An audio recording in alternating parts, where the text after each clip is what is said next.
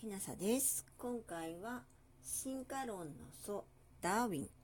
なぜいろんな生き物がいるの？です。昆虫少年の大発見とは聖書チャールズ・ダーウィンが生まれたヨーロッパの人々は聖書に書いてあることは全て事実であると信じていました。地球が太陽の周りを回っていると発表したガリレオは聖書に反しているとしてもう少しで火あぶりになるところだったのです。聖書の初めにはこう書いてあります。神様は1週間で世界を作りました。5日目にいろいろな生き物を作り6日目に神に似せて人間を作りました。数が増えた人間たちは神様をないがしろにするようになりました。そこで神様は大洪水を起こして人間を滅ぼそうと決めました。しかし神様は良い人であるノアとその家族とあらゆる生き物のオスとメスを一匹ずつ助けようと決めノアに大きな箱舟を作らせました。今いる人や生き物たちはその子孫なのです。4000年くらい前の人々が考えた物語だと言われています。学校なんか大嫌い。1809年チャールズ・ダーウィンはイギリスのお金持ちのお医者さんの息子として生まれました。お父さんはダーウィンを医者かキリスト教の牧師にしようと思っていました。でもダーウィンは昆虫や植物化石を集めるのに夢中で学校の勉強には全く興味がありません。ダーウィンは一旦お医者さんになるための学校に入学しましたがやめて牧師になるための学校に入り直し昆虫や植物の採集に熱中しました。その学校でダーウィンは植物学のヘンズロー先生と仲良くなります。ちょうどその頃イギリスは世界地図を作るために測量船ビーグル号の世界一周計画を練っていました。ヘンズロー先生はダーウィンに言いました。ビーグル号で世界中の生き物を調べたらきっと面白いよ。ガラパゴス諸島1831年ダーウィンは博物学者としてビーグル号に乗り込みます。5年かけて南アメリカやオーストラリア太平洋の島々など世界中の生き物や化石などを調べました。ガラパゴス諸島でいろんな生き物を調べたダーウィンは疑問を感じました。たくさんの島にフィンチやゾウガメがいる。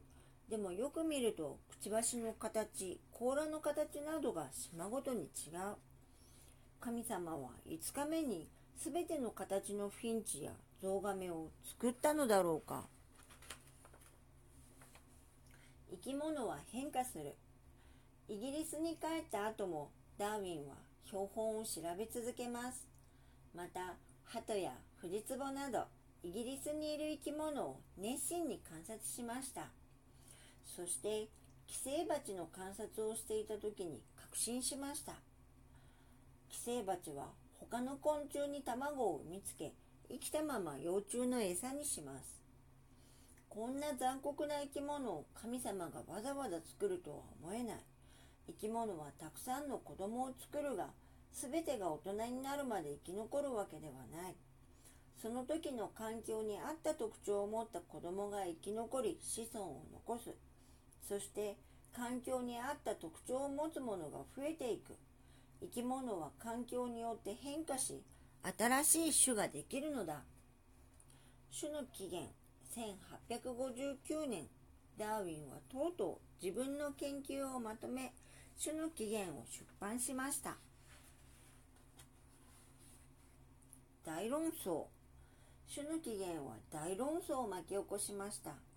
多くの生物学者たちが種の起源を前提にすれば私たちの研究結果が無理なく説明できると歓迎する一方多くの神学者たちは人と猿の祖先が同じなどということがあるものかと猛反発です。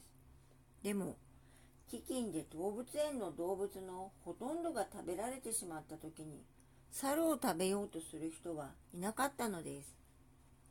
その後遺伝子の研究なども進み環境に合った特徴を持つ子供が生き残ることで生き物は変化して新しい種に分かれていくと広く考えられるようになりました。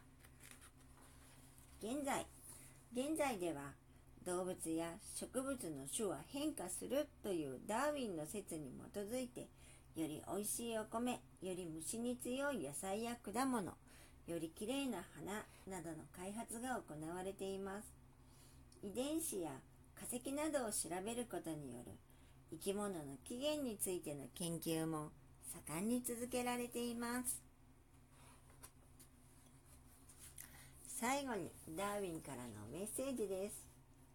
遠い将来を見通すとさらにはるかに重要な研究分野が開けているのが見える。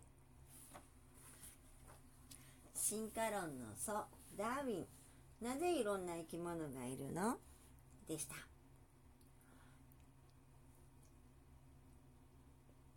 あなたが聞いていらっしゃるのが夜でしたらよく眠れますようにおやすみなさい。